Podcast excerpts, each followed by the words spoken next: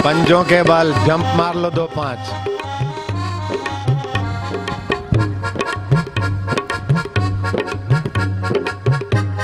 नारायण नारायण नारायण।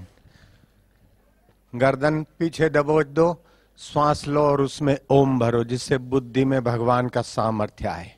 गर्दन पीछे अच्छी तरह से दबोच दो। ओम एक दो, ओम दो, ऐसे पच्चीस गिन डालो। नहीं, अगर कर लिए हो तो नहीं करना। करो। जिससे बुद्धि में, प्रज्ञा में भगवान का बल आए। गर्दन दबोच दो पीछे। कंधा नहीं दबोचना बेटे।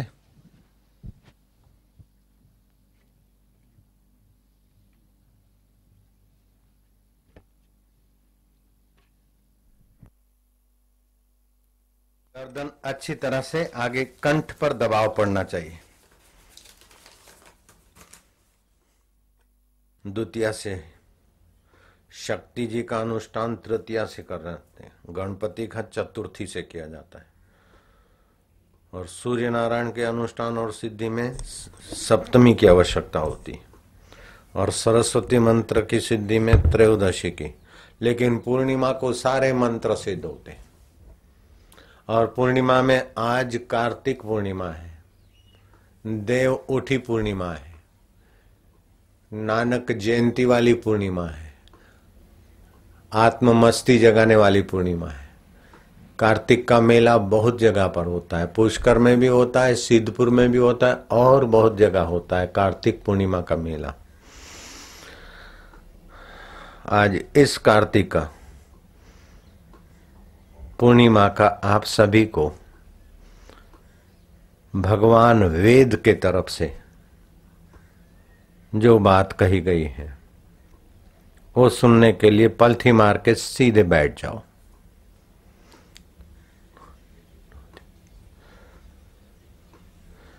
वेद में चार सौ मंत्र कहता है, अव्रत न हीनो थी ही। वेद के मंत्र बड़े रहस्यमय होते हैं सूत्रात्मक होते। हैं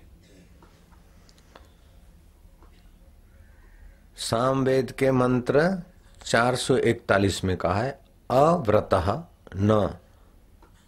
अव्रत न हीनोती। व्रत का पालन न करने वाला कुछ नहीं पाता है। अपने जीवन में कोई न कोई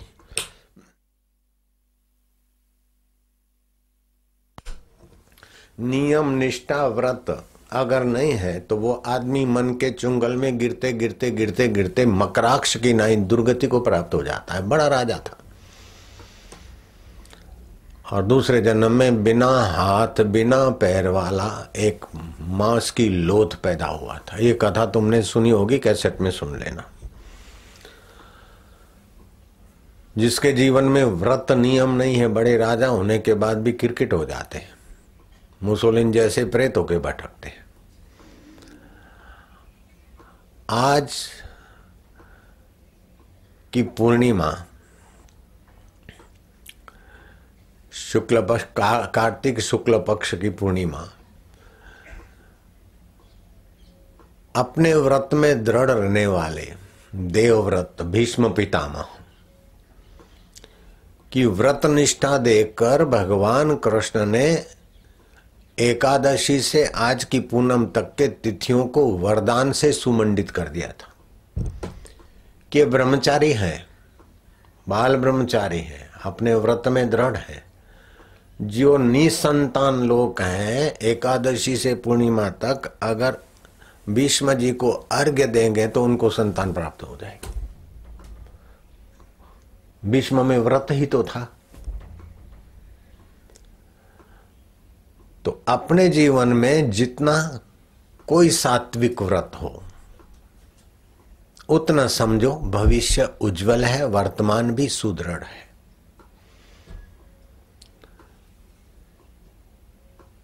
व्रतेन दीक्षा मापनोती, व्रत उपवास से दस प्रत्यक्ष फ़ायदे हो जाते। एक तो मन शांत होने लगता है और संकल्प विकल्प की भीड़ टूट जाती। पूनम व्रत है, जाना है तो जाना है, बस। पूनम व्रत को ये करना है। एकादशी का व्रत है। तो अब क्या खाऊं, कैसा करूँ, ऐसा करूँ सारा शांत हो जाता है। दूसरे संकल्प विकल्प भी फालतू के कम हो जाते हैं। एक तो मन शांत होने में व्रत बड़ी मदद करता है। कार्य के विश्वास में दृढ़ता दे देता है व्रत। और व्रत करने से सात्विकता बढ़ जाती है। और मन योग होने लगता है, चौथी बात। और पांचवा फ़ायदा यह होता है कि संकल्प शक्ति बढ़ जाती है। सामान्य आदमी की संकल्प शक्ति से व्रत वाले की संकल्प शक्ति अभेद्य चट्टानों को चीर सकती है, असंभव को संभव कर सकती है। गांधी जी के जीवन में व्रत था। सत्यनिष्ठ रहने का, व्रत था ब्रह्मचर्य का, व्रत था परोपकार का।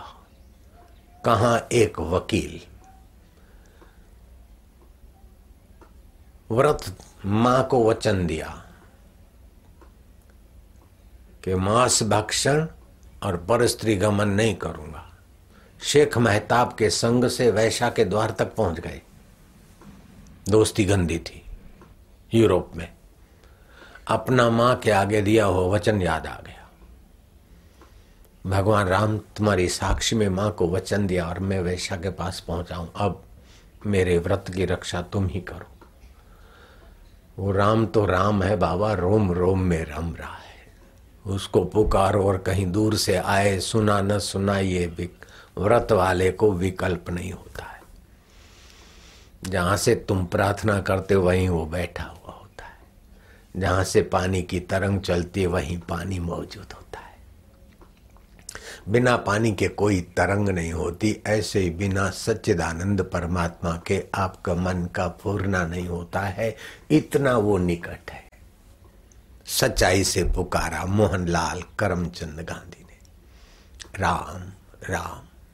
दशरथ नंदन, राम कह दो, रोम रोम में रमने वाले राम कह दो, व्रत को जानने वाले राम कह दो, नाम तुम रख सकते हो। उसको कोई इनकार नहीं है, क्योंकि सारे नाम उसी के आधार से पूरते हैं, और सारे नाम उसी के और कोई भी नाम उसका नहीं।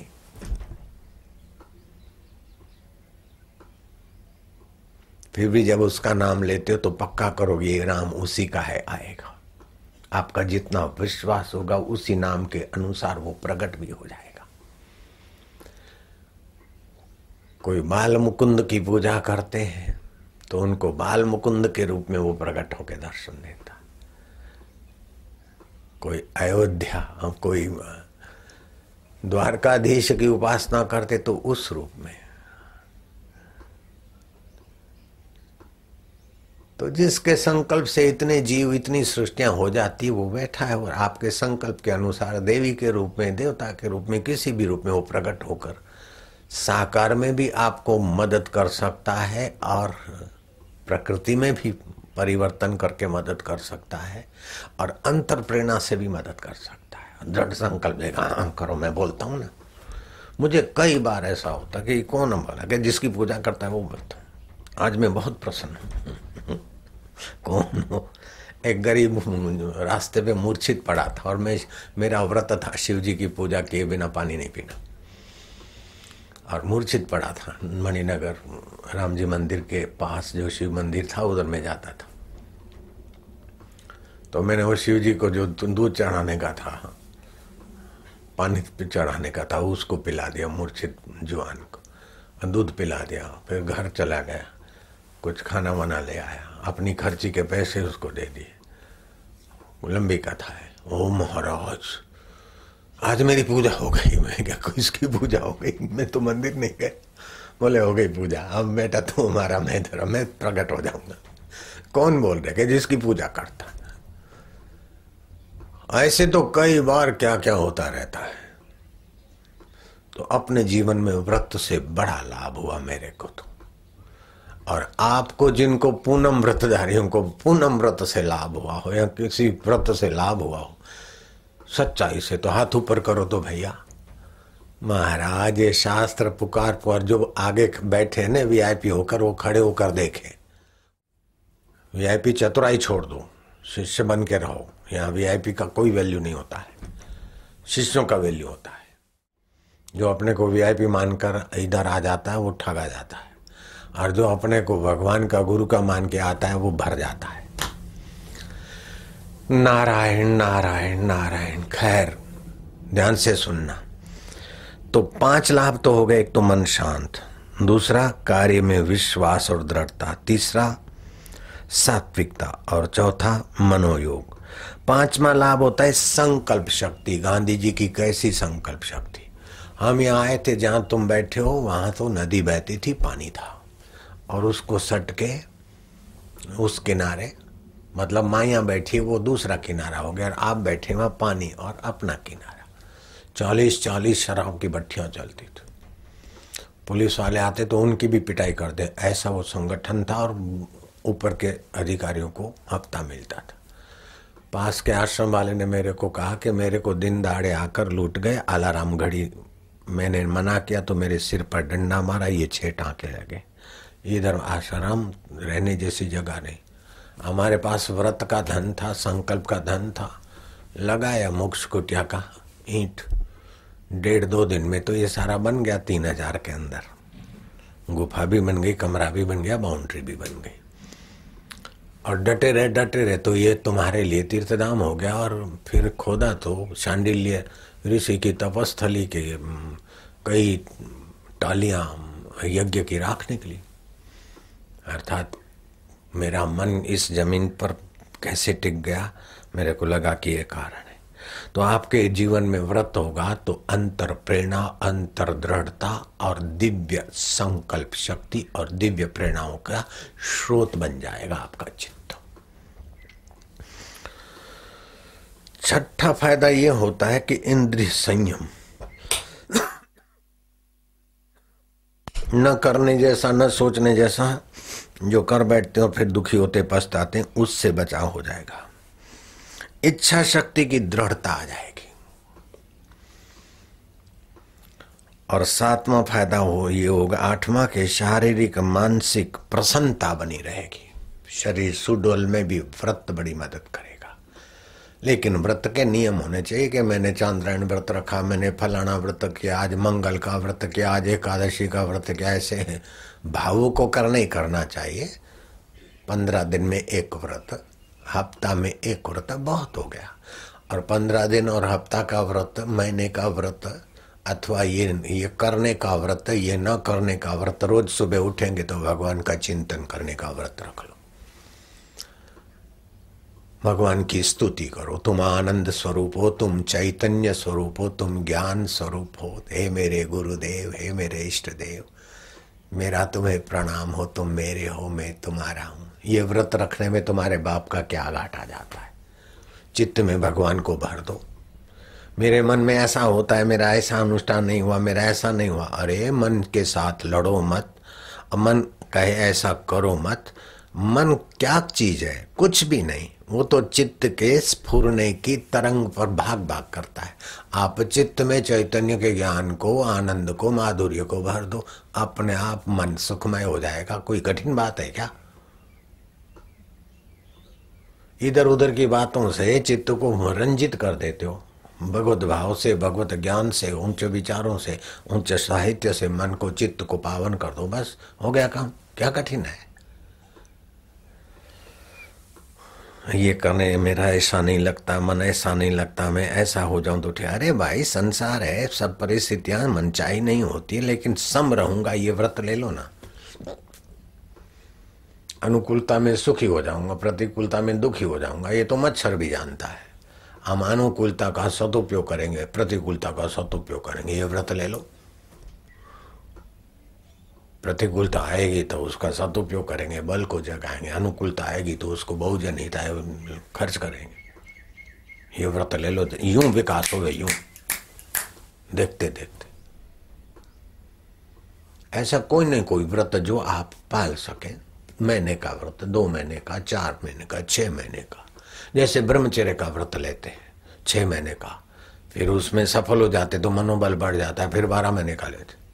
फिर दो साल का लेते हैं। अरे महाराज, मैं तो उनको देखकर बड़ा चित्त प्रसन्न हो जाता है। तो ब्रह्मचर्य का व्रत जिसको लेना है, वो सुबह सुबह गणपति जी का नम गणेशाद परो वशी गणपति से इंद्रिय वश में और कोई तेज नहीं। गणपति का चिंतन करो, हनुमान जी का चिंतन करो, भीष्म पितामह का चिंतन करो, मेरे गुरुदेव का चिंतन करो। दृढ़ ब्रह्मचर्य व्रत में।